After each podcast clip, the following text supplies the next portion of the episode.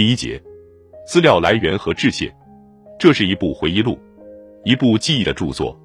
由于记忆难免有错和不可避免的有所取舍，所以每有可能，我总尽量用可以得到的档案资料来核对我的记忆，并用当时的原始材料加以补充。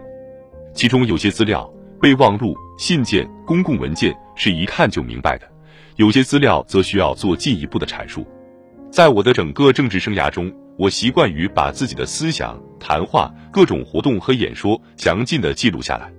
这些笔记大部分写在律师们常用的黄色拍纸布上，总共在两万页以上。时间从一九四六年竞选运动中我的辩论大纲，直到一九七四年我的辞职演说大纲为止。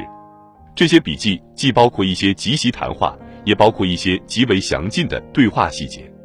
在一九五四年到一九五七年，我任副总统时，我对一百一十二次不同的会议、谈话或事件做过日记式的口授录音。我不记得我当时为什么要这样做，后来为什么又停止了。而且这些录音包括了许多不同的内容和人物，因而其中似乎不可能有什么特定的目的。这些日记录在爱迪生录音唱片上。一九六一年，我写六次危机时已转成文字，但在那本书中我没有直接使用这些日记，这里还是第一次引用。由于历史的需要，在六次危机中已经谈过的我任总统前的某些事件，在本书中还会谈及。但是读者将会发现，尽管这些事件的事实没有改变，但是时间的变迁使我能够从更广泛的角度来分析这些事件。而这些新的内容，又使我有必要用一种同前一本书截然不同，并且更为精炼的方式来论述这些事件。在总统任期内，从一九七一年十一月到一九七三年四月，后来又在一九七四年六月和七月，我几乎天天都做口授日记记录。在本书中引用这些段落时，都将标明“日记”字样。录下这些日记的磁带，除少数被水门事件特别检察官调走外。全部直到一九七六年夏天，才在圣克利门地将它们转成文字。现在我从中摘录一些段落，用在本书时没有一处改动，不曾在方括号中加以说明。这些口述日记不像书面日记那样有条理，我往往会在某一天专谈某一个问题，但过了一两天又对同一问题做进一步阐述。正因如此，在某些情况下，我常把虽在不同的日子口授但内容相同的条目合并在一起。但是，有关水门事件的条目却总是保留原来口授的时间和日期。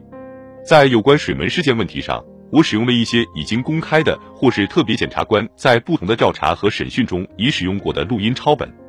为了尽可能完整的弄清紧接着在水门闯入事件之后那一段关键时期中我究竟了解多少情况和干了些什么，我请自我担任副总统以来一直为我工作的马乔里。阿克夫人把一九七二年六月二十日至七月二十日水门闯入事件爆发后，我回到华盛顿的那一个月中，我同 H、阿尔霍尔德曼、约翰、埃利希曼和查尔斯·科尔森的每次谈话的录音都用打字机打成了文本。我请他把一九七三年五月我同霍尔德曼的谈话也打出来。那时我们曾在一起讨论了关于一九七二年六月二十三日事件我们所能记忆的情况。我还授权召开了那次要求中央情报局制止联邦调查局调查水门事件的会议。在这些新的录音带中有许多无法理解的段落。尽管这样，我认为关于那一段时间，我根据这些录音带提出的报道比过去的一切报道都更为完整。在本书中，我重述了我的许多谈话，其中有些是直接引用的。有关水门事件的谈话基本上都是根据白宫录音带记录下来的。其他一些谈话是根据我的手抄笔记或我的口授日记，还有大量的谈话备忘录，包括同外国首脑的很多次谈话，而且我还能利用这些谈话来核实和补充我的笔记和记忆。